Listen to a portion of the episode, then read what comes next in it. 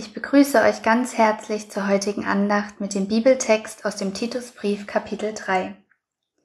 Erinnere sie daran, sich den Obrigkeiten und Machthabern unterzuordnen und ihnen zu gehorchen und zu jedem guten Werk bereit zu sein, niemanden zu schmähen, friedfertig zu sein, gütig und alle Freundlichkeit allen Menschen gegenüber zu zeigen. Denn auch wir waren früher unverständig und ungehorsam, dem Irrtum verfallen, Sklaven aller möglichen Begierden und Leidenschaften, lebten in Bosheit und Neid, waren verhasst und hassten einander. Als aber die Güte und Menschenfreundlichkeit Gottes, unseres Retters, erschien, hat er uns gerettet, nicht aufgrund von Werken der Gerechtigkeit, die wir vollbracht haben, sondern nach seinem Erbarmen, durch das Bad der Wiedergeburt und die Erneuerung im Heiligen Geist Ihn hat er in reichem Maß über uns ausgegossen durch Jesus Christus, unseren Retter, damit wir durch seine Gnade gerecht gemacht werden und das ewige Leben erben, das wir erhoffen. Dieses Wort ist glaubwürdig, und ich will, dass du nachdrücklich dafür eintrittst, damit alle, die zum Glauben an Gott gekommen sind, darauf bedacht sind, sich in guten Werken hervorzutun. Das ist gut und für die Menschen nützlich. Lass dich nicht ein auf törichte Auseinandersetzungen und Erörterungen über Geschlechtereien, auf Streit und Gezänk über das Gesetz. Sie sind nutzlos und vergeblich. Wenn du einen, der falsche Lehren vertritt, einmal und ein zweites Mal ermahnt hast, so meide ihn. Du weißt, ein solcher Mensch ist auf dem verkehrten Weg. Er sündigt und spricht sich selbst das Urteil. Sobald ich Artemas oder Tychicus zu dir schicke, Beeile dich zu mir nach Nikopolis zu kommen, denn ich habe mich entschlossen, dort den Winter zu verbringen. Den gesetzeskundigen Zenas und den Apollos statte für die Weiterreise gut aus, damit ihnen nichts fehlt. Auch unsere Leute sollen lernen, sich in guten Werken hervorzutun, wo es nötig ist, damit ihr Leben nicht ohne Frucht bleibt. Es grüßen dich alle, die bei mir sind. Grüße alle, die uns durch den Glauben in Liebe verbunden sind. Die Gnade sei mit euch allen. Da es sich heute um einen längeren Textabschnitt handelt, werden wir uns nur ein paar Schwerpunkte genauer ansehen können.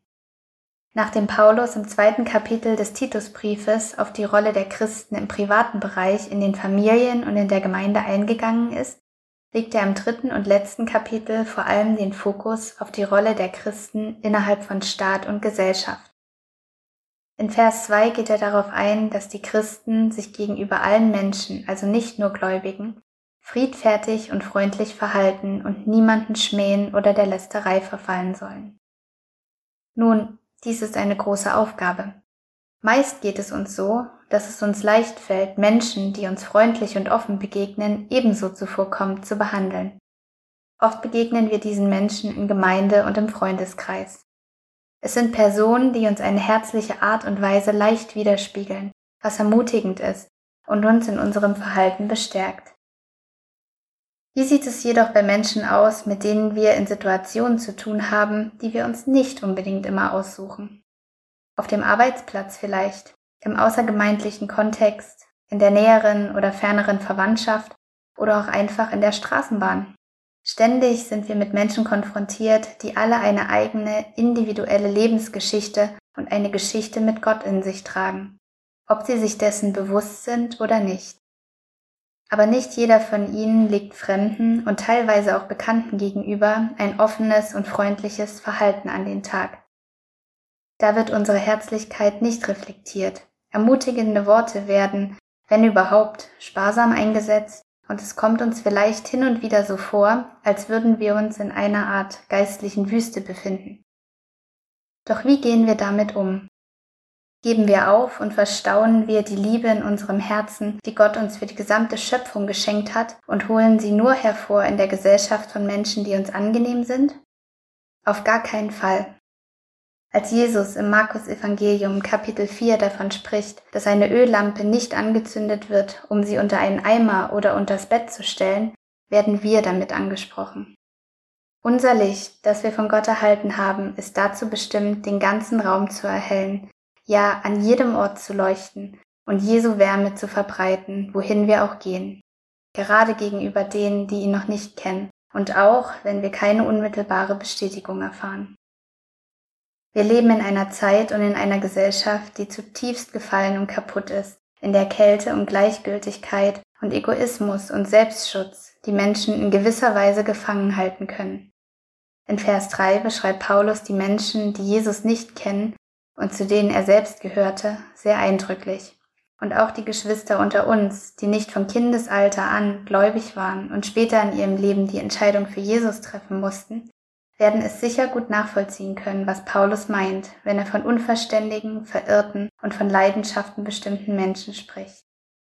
Doch dann kommt Jesus ins Spiel, und Paulus schafft es in diesem Text, die Kernbotschaft des Evangeliums in nur vier Versen zusammenzufassen. Gott kam zu uns, um zu retten, die da verloren waren, nicht weil die Menschen es durch gerechte Werke verdienten, sondern weil er, Gott selbst, über die Maßen barmherzig ist. Durch den Glauben an sein Opfer, durch die Taufe und durch das Empfangen des Heiligen Geistes gehören wir für immer zu ihm, sind gerecht gemacht durch Gnade und dürfen das Erbe antreten, dessen wir für würdig erklärt wurden, nämlich zusammen mit unserem Vater im Himmel sein Königreich zu bauen und zu regieren und ewig zu leben. Ihr Lieben, ich ermutige euch alle, jeden Tag neu diese Identität, die euch verliehen wurde, anzuziehen und nicht mehr abzulegen. Auch wenn es manchmal schwerfallen mag, Herzblut und Freundlichkeit in Menschen und Beziehungen zu investieren, in denen sie vermeintlich verschwendet erscheinen, ist dies nicht wahr. Dabei handelt es sich um eine gern genutzte Lüge des Feindes. Gottes Liebe zu teilen ist nämlich niemals vergeblich. Freude und Wärme an andere auszustrahlen wird viel mehr gebraucht, als es die meisten Menschen vielleicht zugeben würden. Und Jesus ist auch für sie gestorben und auferstanden. Er möchte alle Menschen erreichen, die ihn noch nicht kennen und sie wissen lassen, wie geliebt sie sind. Dazu möchte er uns, die wir schon seine Kinder genannt werden, benutzen. Liebe Geschwister, lasst uns also keine Angst vor Zurückweisung, Ablehnung oder Unverständnis gegenüber unserer liebevollen Art und Weise haben. Wir handeln in Gottes Auftrag und stehen auf festem Fundament. Wir sind dazu bestimmt, anders zu sein und nicht den Wegen der Welt zu folgen. Lasst uns mutig sein und uns trauen, das Licht hell leuchten zu lassen, das Jesus selbst in uns hineingelegt hat. Und lasst uns zuversichtlich und vertrauensvoll sein, dass er, der da kam, um die Welt mit sich selbst zu versöhnen, treu ist und genau weiß, wie er uns, die Seinigen, dazu einsetzen kann, um sein Königreich auf der Erde zu bauen. Ich segne euch mit einem Blick durch die Augen Gottes, der alle Menschen mit Liebe betrachtet sowohl die, die ihn schon Vater nennen, als auch die, die es einmal tun werden.